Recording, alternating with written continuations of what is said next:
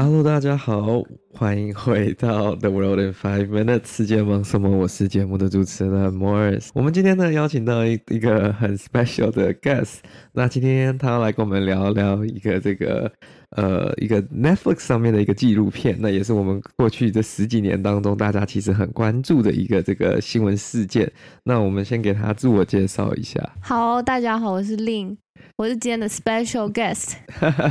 对，那他今天呢要来跟我们聊的是关于这个 Malaysian Airline 370 MH 三七零的这个班机。那原因就是因为我们俩都各自看了那个 Netflix 上面的那个 documentary，然后呃，我们就觉得这部电影呃这部纪录片跟他所陈述的这个事件非常的有趣。然后非常的这个 interesting。那其实我们当初会想看这部纪录片呢，其实是因为我有一天在公司的这个午吃午餐的时候，然后我隔壁的一个这个应该是俄罗斯籍的同事，他就在讲一些关于就是一些很神奇的这些 documentary 啊，然后他说这些 documentary 有很多很神奇的呃、um, theories and a lot of different explanations。我想说，喂。这个事件好像从来没有得到一个 conclusive um answer，所以我们就想说花时间来看看这个纪录片。But before we get into the actual topic，哎，你知道 hijack 这个字是什么意思吗？哦，那你来解释一下吧，小莫，我有点忘了。呃、uh,，anyways，hijack 在现在这个 modern life 当中呢，很多人都说它是劫机嘛，但其实它一开始的这个。据说啦，据说，according to Wikipedia，因为呃，这就对它其实应该有很多不同的这个这个呃 sources 跟很多不同的 explanation，但是呢，基本上它是说，嗯、这个词的来源是以前在劫车啊的这些大盗抢匪之前，他们都会假装成他们是要搭便车，就是 hitchhike 的那种路人，然后拦车前他们会先假装友好，然后跟司机说 Hi Jack。对，所以你哪天如果在路上啊，因为那你现在自己也会开车，如果有人跟你说 嗨，真的不会有人说 hijack。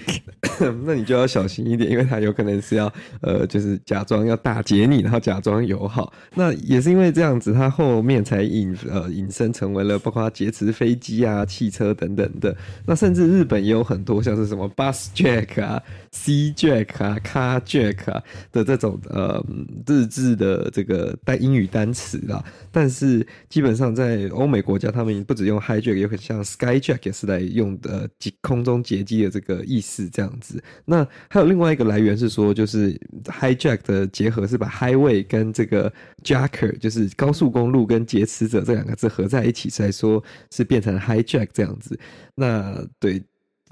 原始的这个 origin，there's nobody that actually knows. There is a lot of different um explanations that um. It's available online and people explain it in different ways. 但是呢，接接下来这次在我们的这个现今社会当中，我们所听过的 hijack 呢，应该都是就是各种交通工具被劫持啊。那嗯，那我们看到这个 MH 三七零呢，我不知道你还记得吗？就是看这个纪录片之前，你要不要分享一下，说你对这个这台飞机你有多深刻的印象？对啊，因为我当时是二零一四年的事情嘛，当时在跟我爸爸吃早餐，然后我们那时候在吃 brunch，然后呢，我爸爸就跟我讲说，哦，有一架飞机好像不见了，然后我就超震惊的，我就说啊，为什么？然后我们就当时就立刻放下手中的餐具，然后打开手机开始看新闻，就发现就可能就是很快时间内，网络上全是这个飞机的讯息，所以就是我印象就特别深刻。哇，那你还记得你那天早餐吃了什么吗？虽然这好像不是重点，但是我来测试他一下。你怎么要测试我？哈，我早餐就是点了 Sunny Egg，然后还有就是 Bacon，反正就是这件事对我印象真的很深刻，我就记得特别清楚。我们餐厅啊，就各种细节，因为实在是太震惊了。就我活到呃，当时是十四岁、十三岁左右，活到这么大，就是第一次听说说哦，就是真的是发生在我生活中的这种。飞机就是突然不见的事情，而且这个飞机突然不见这件事情呢，其实非常令人震惊的，就是因为它其实呃当下至少事件发生的当时，没有任何一个国家，没有任何一个单位呢知道这架飞机去了哪里。那甚至是 according to the documentary 跟很多的这个嗯事实记录呢。不管是事件发发生的当下，甚至是一个月、两个月，其实都没有人真的任何的 authorities 可以就是很清楚的了解说飞机呢究竟是在飞空中发生什么事，还是呃坠坠到坠落到海底了，甚至是它是往地球的南边飞、北边飞、呃东边飞都没有人确定。那这个班机我如果没记错，原本应该是从吉隆坡飞到北京，对吧？我记得是北京的这个班机，所以它机上的乘客呢，有我记得 out of two hundred 有一百五十职位都是来自中国大陆的这个本就是乘客，然后所以因此这件事情其实也引发了这个这 between Malaysia 跟中国当中的一些 tension，因为那时候的。呃、，Malaysian government 毕竟没有像呃其他个可能 East Asian country 他们的 government 比那么的 efficient，呃，包括 Malaysian airline 处理这件事情的整个机制啊，跟整个协调上面都有蛮多问题的，甚至是呃，基本上我记得那时候 documentary 好像是说，他们一开始甚至没有发现说飞机没有按照原本的路线飞吗？我没印象哎。好，我如果没记错的话，就是说这班飞机从吉隆坡起飞之后，它离开了马来西亚的这个。呃，这个航空呃管制区之后要接到越南的这个 airspace，那因为在这个各个国家的 airspace 当中，就是空管的这个这交接的区域呢，其实就是有点像是一个三不管地带，所以呃，当你从被 Malaysian 的这个 airspace controller 这个 air traffic controller 呃 pass on to 呃下一个国家的时候，中间会有一段期间是没有人去 handle 这台飞机的，所以就会变成说 nobody knew um what what what's going on，因为事件发。生当时呢，其实就是呃，马来西亚这航空这班班机呢离开马来西亚的这个 airspace，然后正要呃 merge into Vietnam 呃 Vietnamese airspace，就是越南的这个领空的时候，它就突然间在这个民用航空雷达上面的这个这个这这个点就消失了，然后嗯。后来他们是怎么发现说他好像其实没有按照这个路线飞呢？好像是哦，他那时候因为他是往呃北京飞的班机嘛，所以他应该是要由这个一个 curve 这样子 curve 上去往北飞。只是因为到时间之后他们没有到，所以后面才开始发现他没有。按照原来路线飞吧。对对对，最扯的是，他们那时候就一直想说，哎，这个哦，错对对，我记得那时候那个马来西亚航空还有说，哦，那个因为这飞机上有载几个小时的 fuel，所以说 it could still be in the air。这种就是 some I like it's pretty much bullshit，就是那条飞机就是 you don't know where it is。呃，但是因为它原本是要往北飞嘛，所以原本的这个搜救啊，大部分呢都是往这个 South China Sea，就是呃怎么。中国南海、南中国海、中国南海、中国南海，对，South China Sea 这边去做这个搜索，所以不管是呃 Malaysian 的这个这个叫做什么 Coast Guard 啊，Vietnamese 啊，甚至是很多邻近国家的，包括像日本啊等等，其实很多国家都有派出这个去做协助，就是在那附近有驻军，或者是刚好有就是巡防舰艇在公海上行驶的，但是他们起初的这个呃 Search and Rescue。在这个叫什么 South China Sea 一点东西都没有找到。可是他们真的有搜寻中国南海吗？我以为那个地区就是比较有争议耶。可是那个是因为那个是十年多，十年多前好像没有现在这么 intense。哦，真的哈。对，而且那个是一个 humanitarian 的一个问题嘛。但是基本上他们在那里都没有找到什么。然后过了一阵子之后，是不是他们就说什么哦，军方的雷达有侦测到飞机其实消失之后呢，往另一个方向，就是往。东边折返，往西边折返，对，往西边飞，然后飞了之后呢，他们就不知道说他又飞越了这个马来西亚，然后到了马来西亚另一边之后，他们不知道他是往北飞还是往南飞，这就成为了一个一个谜团了。那直到就是有一个叫做 Interstat，就是一个海上卫星组织的一个这个讯号去指出说，哎，飞机有可能是在这个，因为它它是用一个距离的方式。就是它可以测卫星跟这台飞机的距离，然后又画一个圆的方式，所以飞机可以在这个圆的，呃，往它可以往，呃，那叫什么？按着 radius，呃，不是按着那个叫什么圆周往北飞，或者是往南飞这样子。所以有两个可能，这时候就出现了非常 interesting 的 two possibilities。It's either um heading towards the north or heading towards the south。那那这时候呢，呃，因为马来西亚军方是很晚之后才公布这个话题嘛，那这个这个这个这个 discovery，所以大家就觉得很奇怪，为什么一开始军方就没有出来说这件事情呢？是不是在 hide something，或者是说这个有不就是不可告人的秘密？那呃，当然网络上就有很多不同，包括 Reddit 啊，或者是很多呃、independent researchers or independent、um,。这个叫做什么资料收集，或者是对这件事情有兴趣的这些人，他们就去网络上找了很多各种 piece to um different information together。那那时候有一个人呢，因为呃他们在这个 South China Sea 的这个搜索一直不顺利，所以有政府好像有公布了一些这个叫做什么 satellite images。然后就有一个，我记得他是 photographer 嘛，那位女生好像是一个 photographer 还是？你是说那个 volunteer 还是？对对对对，她去看那个照片，一个一个一个很细节的看。他好像是摄影师嘛，对吧？对。好，然后他好像他就是，cause she says that 他的工作很在意 details，and he can she can recognize a little different differences in images, shadows, all that stuff。所以他花很多时间去 go over 每一个那个小角落的 satellite images。然后呢，他就发现说，哎，他发现什么？他发现说他看到很多是什么 shapes 吗？还是？对，他说有很多 part，就是他那个 image 上面不是有一些 shadow 嘛？他说那些像就很像是那个飞机的那个机翼啊，然后还有就是飞机自己的主体之类的。对对对对，然后还有去 match 跟那个飞机的那个那个那个那个叫什么那个 parts 的那个图案这样去 match 起来。然后后来呢，他们但这个事情感觉很像，哎，好像有个 big discovery，但是没有了，nobody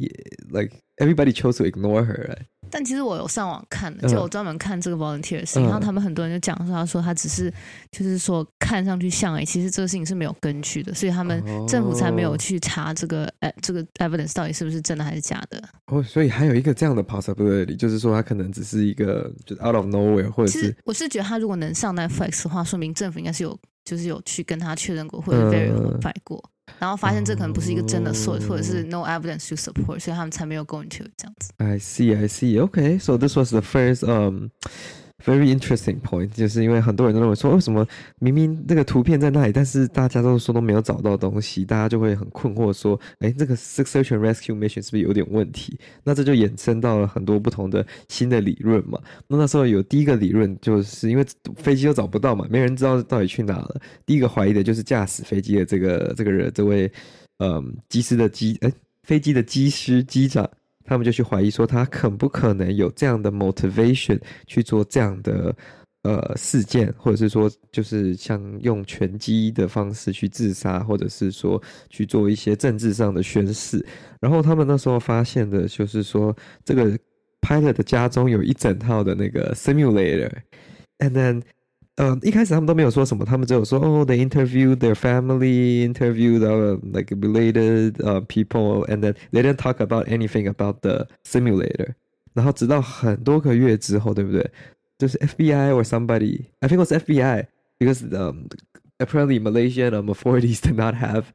他们没有那样的能力去就是去研究那样的数据跟资料，所以好像是 FBI 最后发现说，哎，somehow this pilot。 Had a similar activity 跟 path，就是他曾经有类似的活动， 呃，跟这个叫做什么？飞行的记录，在这用它的这个模拟器飞到南印度洋的这个地方，那这个就符合我们刚刚前面所提到，就是飞机在军方雷达侦测之后呢，唯一一个这个国际海事卫星组织的讯号的一个最后一个侦测到讯号的一个这个这个这个逻辑，它就是往南飞就会飞到南印度洋这样子，就是我 Australia 的左边左外面这样子。那这个事情就有点奇怪，就是说，哎。那就会不会有可能这个机师是真的有过这样的嗯 practice，或者是这样的呃 motivation 呢？你自己觉得呢？但是他那个图片显示出来只是那个 pass 比较像，但其实我感觉有点像是就 different pass，而且他们也说是到 Australia，对不对？他没有说如果他想要，这也是很难讲。但是我看他们讲说这是一个 pretty experienced pilot，所以感觉哎说他平时人也很好啊什么的，他的。因为如果一个人他有问题的话，那感觉总有一两个人会对他评价不好，但基本上所有的同事都对他评价都很好，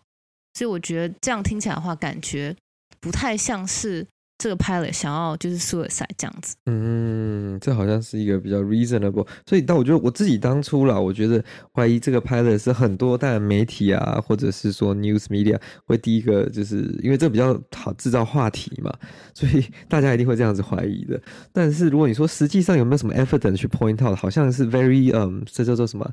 嗯 circumstantial。就是间接性的证据，根本没有一个直接的 r e c evidence to point out that，嗯、um,，he is the biggest concern。那这个就拍了之后呢，他们就去看到了第二个可能性，就是我们刚刚所前面提到的这个 hijack 会不会是这个飞机被劫机了呢？那我记得这个 documentary 当中有一个这个 reporter 嘛，诶，他是呃 journalist，是诶 investor。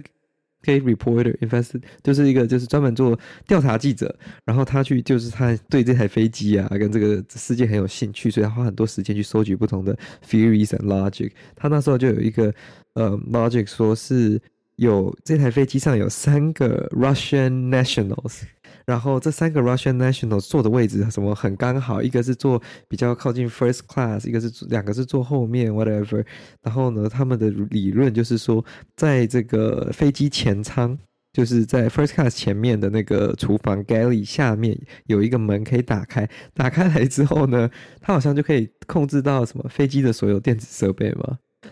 然后他们的逻辑就是说，有两个 Russians 在这个呃飞机的后舱啊，不管是经经济舱或者是就中间他们那边去制造一点纷扰，然后吸引的就是 cabin crew，就是飞飞行组员的注意之后，他们把他们组员呃组员的注意抓住之后，然后另外一名坐在 first class 的这个 Russian a agent or Russian national 呢，他就跳下去把那个前舱的那个盖子打开，跳下去下面这个飞机电子控制的这个算是 server room。Some I forgot the actual name for it, but it's like a server room. It has every um main component. 然后所有飞机上的电路啊，什么全部都接到那边。那他们就是他们的逻辑就是说，那个那个人呢，他用他的电脑去 disable pilot cockpit 里面所有的 control. Like I they don't know if it's faked or is it um they turned it off. So basically they They uh vanish the airplane on the on the on the grid。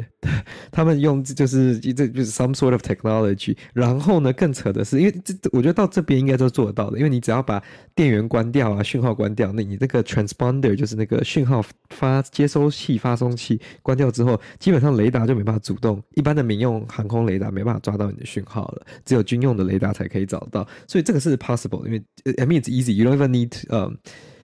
你只要拿一条剪刀，然后把那个线剪掉，它基本上电没过去之后，这应该这这应该是比较有这样的 possibility。但是最扯的是说，他们的逻辑是说，嗯，这个这个 Russian agent 还是这个 hacker whatever，他就在这个 server room 里面用他的电脑去控制了整台飞机，然后他说把他们带去哪里，把整台飞机 re-guided rerouted to somewhere in。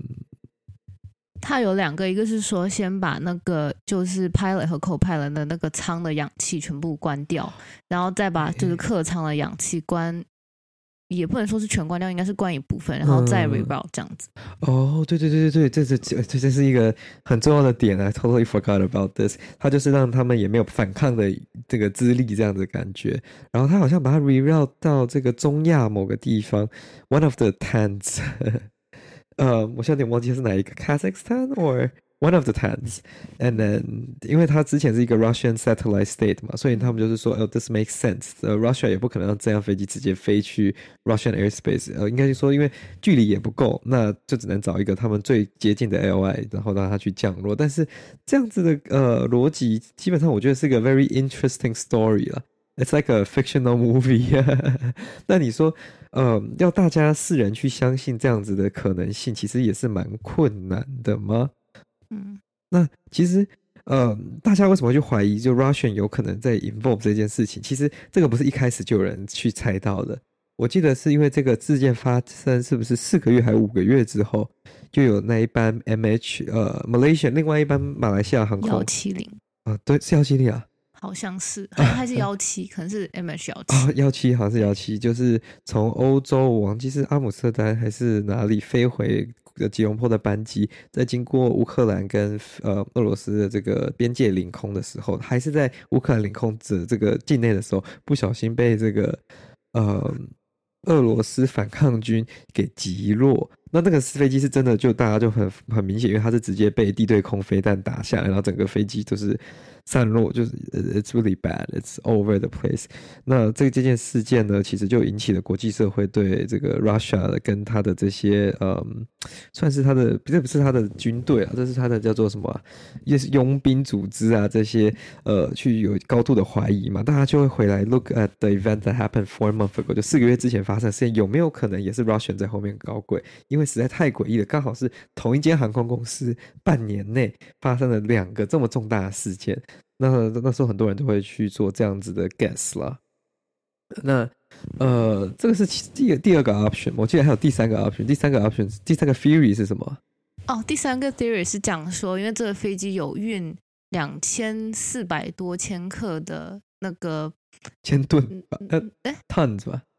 千克吧？不是，哎，不可能 ton，怎么会这么重？应该是两两千四百多千克吧？那 how much is that？K kilograms，呃，两千哦，那应该差不多。好了，那应该是我 two point five，不好，就是 yeah something like that，反正就是很重很重很大的一批货物。而且他没有写这个货物到底是什么，他只是写是什么 some kind of 无线电还是 whatever，然后就是、啊、对他写 walkie talkie，对对对，怎么可能会有两就不管是两千五百吨或两千五百公斤，怎么可能会有两千五百公斤的这个 walkie talkie being transported 呢？对，然后他好像说。对啊，我们中间有另外一个也是，呃，也是就是调查的记者，是一个法国的女生，对不对？哦、对对对对对，哦，是她来的，对，是她来讲这件事，然后她是否定了这个，呃，她好像她好像也是支持 hijack，对不对？但是，对，但她觉得是。是美国人，对 对对，每个人的他每个人的 guess 不一样啦。因为我觉得这批货物还有一点很神奇的，就是说他们说这批货物是被护送上机的，it was escorted，就不像一般航空货物，就是大家如果坐过飞机就知道，它就是在你旁边 get loaded。那基本上它在这个行李装送，就是在旅客呃下飞机登然后登机之前就会完成的一个作业。那也是基本上就是从你直接 check in 之后，它就到一个 baggage bay，然后这样子 pack up，就算是。呃，你寄送的这些大的 logistics 的这些也是这样直接 load 上去。那这批货很特别，它是是有人呃是有警车护送这样子，然后装上飞机直接上呃这台要飞往北京的班机了。那就很多人 guess 说，哎，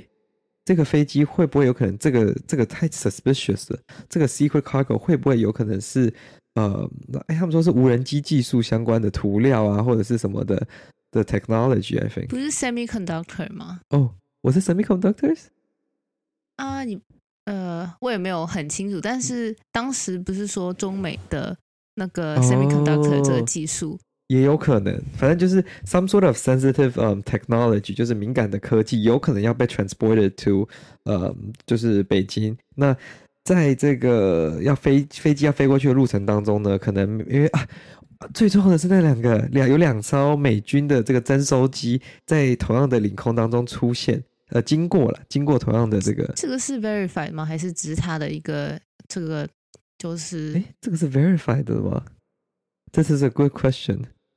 我我觉得是一个可能。算是一个假设之类。呃、啊，没有，他说那一天有在，就是那两架飞机是确定有在同区域，有没有在同，就是你有没有在跟飞机同时，或者是说有没有做什么事情，这不知道。但他是有出现在这个那个 area 的那个 surrounding。然后他们的一个 view 是说，那个飞机因为征收机有很大的一个这个 radar 嘛，那它在这上面这个雷达可以去影响飞机的这个讯号，cut off the communication between。嗯、，the plane 就是把飞机跟其他的航空管制员的这个讯号沟通桥梁给切断之后，那这些美军可能会介入说，哎，你们这个强迫这个机长去转降到其他地方，可能转降到美国比较 friendly 的这些 country country，可能叫 Philippines 啊，又或者是说美军在。呃，东南亚应该除了菲律宾以外，应该还是有其他的 base。反正就是这些国家，然后才避免这个 cargo 去，这就是完成就是 transportation 这样子。但是可能机长不愿意，然后因此他们就只能在空中去处理掉这台飞机。这是一个 very big conspiracy theory，但是没有人能知道这到底是真的还是假的。那也没有很多的 direct evidence 啦。但就像刚刚 Lin 提到有一个那个法国的呃这个 reporter 嘛，他好像是说。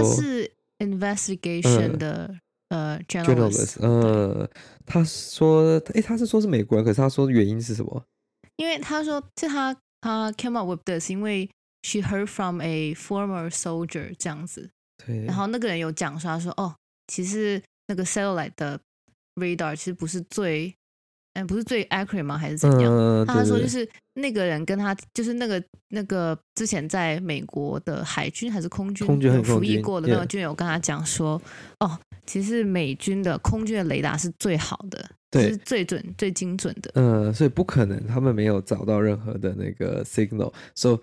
it's either the U.S. was hiding something. Or，呃、，they just don't know，所以这 two possibilities。但这个就是就是像翻一个那个硬币一样，没有人知道说谁说各说各话，谁说的是真的，谁说的是假的。也有可能当天他们真的什么都没侦测到，但也有可能他 there is more to the story，但没有人知道真正的 story 是什么。那我觉得更神奇的是，就是真的呃到故事的尾端呢，因为有很多人想要找这台飞机的残骸嘛。那就有一个这个，他是 adventurer 吧，他跑去了，他就是他去请教了很多 oceanographer 啊，就是海洋海洋学家，然后去就是呃就是研究这些 ocean 的 path 啊，跟这水会怎么流，然后他们好像说会跑到呃印度尼西，哎不对了。呃，非洲，非洲，对对对，非洲的这个东边就是马达加斯加啊，跟那个马达加斯加后面的一个这个就是非洲大陆上的一个这个靠岸的地方。然后他真的去了那个地方，他就一片一片的捡到，对不对？我记得他他找到了第一片之后，他又去找了什么第三片、第二片，他甚至还有组一个不是旅行团了，旅行团听起来有点 bad，就是他带着很多家属一起去找这些呃就是。就是飞机的残骸啦，嗯，但是因为这些残骸呢都没有任何 identifiable，呃，就是什么？他们说好像有些飞机会上面会有一个这个 metal 呃 pad，上面会印着飞机的这个就是 ID 号码这样。可是这些捡到残骸上面完全没有这些东西。有啊，他们说有三个 series number，然后只有两个是 match 的。I know, I think only one matched or two。应该是两个 match，反正就是他们这就 they checked a lot，I think more than three，应该是 a lot of serious numbers，然后都在这个呃，诶，我记得是 Air，我是 Boeing，呃呃嗯 triple seven，就 Boeing 七七七三百，然后在 Boeing 的很 database 里面很多是没有就是 show up 的，然后他们那时候就在想说，诶。甚至是有一个 show up 的，也不能证明说一定是这台飞机，但所以他们那时候有一个理论，就是说会不会这些呃 remainings 啊，这些残骸找到的是来自于就是旧的其他的飞机拆掉的，然后甚至有人故意去把它 plant 在这边，然后让这个 adventure 来找到，然后那时候也有人去调查这个 adventure 啊，就发现说什么哦，he speaks um perfect Russian，he has um really He died, 呃，他在俄罗斯有做过生意，然后他在那边有很多的这些人脉啊，什么等等的，然后就把这个人画成就是一个俄罗斯的这个叫做什么圈外间谍的那种感觉，他有点他被收钱做事的那种感觉，但这个事情就也是很神奇了，因为没有人办法说那个是真的或假的吧。我觉得也不是没可能，因为他因为现在马航所有的遗骸里面最多就基本上所有的都是他找到的。你哎、这这件事情很夸张哎，虽然可能非洲国家的 Coast Guard 啊没有那么的先进等等的，但是你说这一个人他就凭着他自己的双手跟双脚，他去走一走海滩上面，他就可以捡到这些残骸。我自己个人啊，personally，I I don't think it's really that easy。就是你今天不可能，我们现在如果去非洲走一走，然后就就随便就可以捡到一片，这实在有点太夸张，感觉就是说那个时间上啊，跟这个太巧合了。那还有一个就是，我觉得说，其实飞机掉到就是飞机失事呢，现在在飞机里面应该有很多的这些 passenger 的 item，或者是说航行当中所需要的这些很多的这些飞行呃的物品，应该都会变成垃圾。就算都坠海了，它应该还是会漂浮到海上啊。那就像他说的，这有可能很容易就会被 wash up onto the some sort of beach，哦，不管是在亚洲或者是在随着这些潮呃洋流就流到非洲都是有可能的。但是好像到目前为止都没有找到任何有一点的这个这个这个这样的证明证据显示出，哎，这个飞机真的是坠海。那我不知道大家有没有知道，就是在二零二三年的应该是六月吧，如果没记错，六月还七月有一个这个 Titan。呃，就是有一个潜水艇，他就是一个要去看 Titanic 的一个潜水艇，然后一趟要二十五万美金的样子一个人，然后他就在水中就是直接自爆爆炸了，好像因为压力没有转换好。Anyways，那我想提到这个，就是说他那个东西在水底爆炸，在很深的水底爆炸的时候，他在基本上搜救人员找了三天，我记得一开始也没找到，但是过了三天、四天、五天之后，就有找到这个这个东西的残骸，而且这东西很小一个，这东西可能就比一台车，甚至我猜搞不好比跟台修旅车的大小应该差不多而已。应该还要小，因为我看他们讲说，每个人基本上都要蜷缩在里面，嗯、就是才能才能。对啊，每个人就是要缩在里面才可以去看那个 camera，所以应该是比大家想的都还要小。对啊，那你想一个这么小的东西在海底爆炸，在五天之后就可以在呃也这个这个，而且大家知道台在那个沉没那个地方也是一个非常呃复杂的海域，那我记得它的水象跟海象也是非常的这个险险峻的，它这样就可以找到它的残骸了。那你要说。啊，虽然我知道十年了，十年的这个技术肯定还是有差，但是你说十年前真的一片东西都找不到，或者是一点点的 personal item 什么都没有，我觉得这实在太夸张了。这很像就是说，它跟 Titanic 一样沉在海底的某处，然后就没有人找得到那种感觉。但我只能说，这个这个各种事件，各不一个事件本来就有很多不同的想法跟那个这个不同的 analysis 跟 perspective。那你这听了这么多之后，你觉得你自己最相信哪一个？我觉得我会相信那个法国的 investigation 的 journalist，因为我感觉他他看起来就是非常熟悉这个飞机的构造啊，它里面。呃，我很推荐大家去看这个纪录片，因为真的讲的挺好。这我就觉得他是有这种 technical 的 base，所以我就觉得他非常熟悉这个飞机的，就是至少他是一定是做了很多功课这样子。然后呢，他讲的我觉得也是有道理的，因为两千四百多千克的电子产品，我唯一能想到也就是像我们刚刚讲的芯片之类的，可能就是一些 restricted 的东西。然后呢，而且像小莫刚刚讲的，呃，那些东西都。就是他讲说那些残骸都没有飘到海上，像什么书包什么的，我觉得不可能说没有人发现，所以我觉得应该是有人 clean up 之类的，但是我也是不好说了。但是像我讲，就是这三个，就这我们有三个 main theories 嘛，然后呢，这这三个人 somehow they against each other，但我也是觉得蛮好笑的。但是我是觉得那个 adventure，就是我们刚刚讲那个发现大部分残骸的那个人，他叫什么 Brian 还是 Ben？我有点忘了。I was an American dude, right? 对对，我觉得他的出发点是好的，因为他后面有带那些遇难者的家属去呃那个马达加斯加找这个飞机的残骸。我觉得这个出发点真的很好，因为毕竟已经过这么多年了，可能家人还是想要说有一个纪念品，至少是代表过我的 family member 是有存在在这个世界上。所以我觉得这是让我很感动，就是不管他到底真的是不是这个呃 Russian 的 spy 啊，还是他到底是什么身份，但至少他也是为遇难者的家属。做一点他力所能及的事情。的确，我觉得这个就是很多不同的论点，也没有一个真的是非常的 conclusive 的。那虽然现在事件已经过了十年了，但是我记得像 Titanic 也是发生事情之后二三十年，我 long time 之后才被找到的。搞不好在我们这个有生之年啊，十年后搞不好会有更多的 scientific 的 breakthrough，可以让我们更好找到深深海底下的这些东西。搞不好我们就会发现有一台飞机。真的是就是卡在 somewhere in the Indian Ocean or somewhere in South China Sea，或者是 no way that we know，就是很有可能，那各种 possibility still possible。但是对于家属来说，我觉得最可怜跟非常呃难过的是，他们真他们到现在过了十年，也不能真的很清楚的知道说 what happened to their family members，and there's no way，就是没有一个抗那个叫做什么一个了结的感觉，因为你也没办法让他们叫做叫做这叫什么。安息入葬啊，哎，入土为安啦，入土为安这样子，所以其实我觉得，哎，这也是一个非常不幸的事件了。那希望这个世界随着这个科技的进步，跟我们这个大家越来越爱好和平相处的这个方式，希望未来不要这样子的情况再产生了。好了，anyways，这就是今天为各位分享的这个关于我们看完这个 documentary 的观后感了。因为我觉得这个世界实在是。很少有这种飞机事件过了十年，there's no conclusive，呃、um，或者是 agreed upon conclusion。但 officially 他们就说这个飞机就是失事的，但是那个 report 也不知道说它到底去哪了。So，哎，这这是一个 very interesting incident。那大家如果有空呢，可以再去看看这个 documentary。那我们今天的这个分享就到这边啦，我们下次再见，拜拜。